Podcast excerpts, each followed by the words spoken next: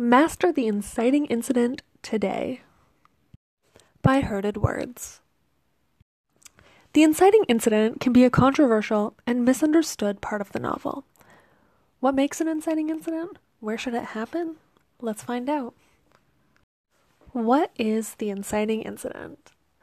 The inciting incident is the event that moves your plot from exposition to rising action. Something happens which sets the rest of the plot into motion. If you were looking at a plot diagram, it would be the point where the exposition ends and you start moving up, or the rising action begins. Ideally, the inciting incident should occur no later than 15% into your novel. Let's break that down. If your completed novel is 90,000 words, the inciting incident should occur before 13,500 words. Don't confuse your inciting incident with your hook. Your hook should occur right away, and it's something to intrigue the readers. Your inciting incident is a turning point at the beginning of the plot. It's where the protagonist's life or world or something could change. There are four elements of a strong inciting incident. Let's check them out. First, your inciting incident needs to have urgency. Your inciting incident has to affect the protagonist soon. The sooner the better. Let's think about it. Say, for example, the world will end at some point if you don't find the secret elixir.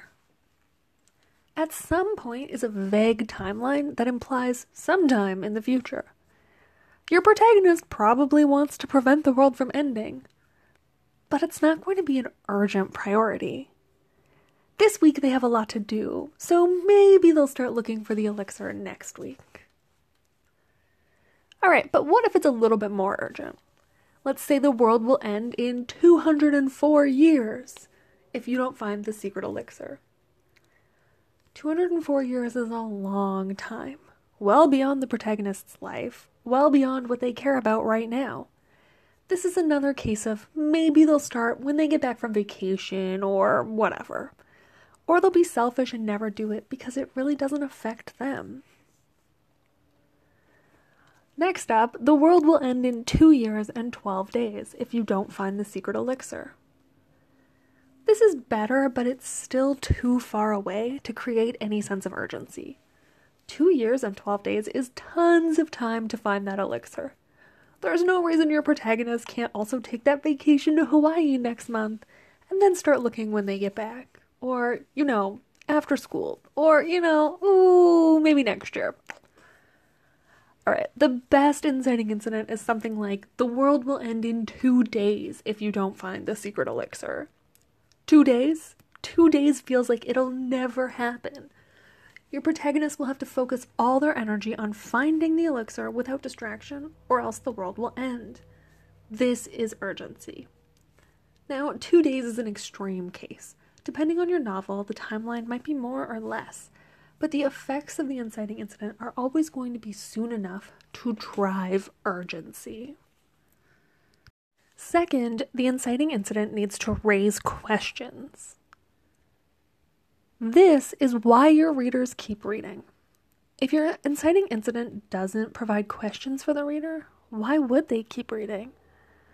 Remember, the inciting incident is happening really early in your novel, so the reader isn't invested in either the characters or the plot. The questions raised by the inciting incident are providing a reason for the reader to keep reading. 3. The inciting incident must provide deep character information. Who are your characters? Not a list of their names, but who they are as people, or whatever beings you're writing about. The inciting incident should provide information about your main character types, and not just any information, but something deep.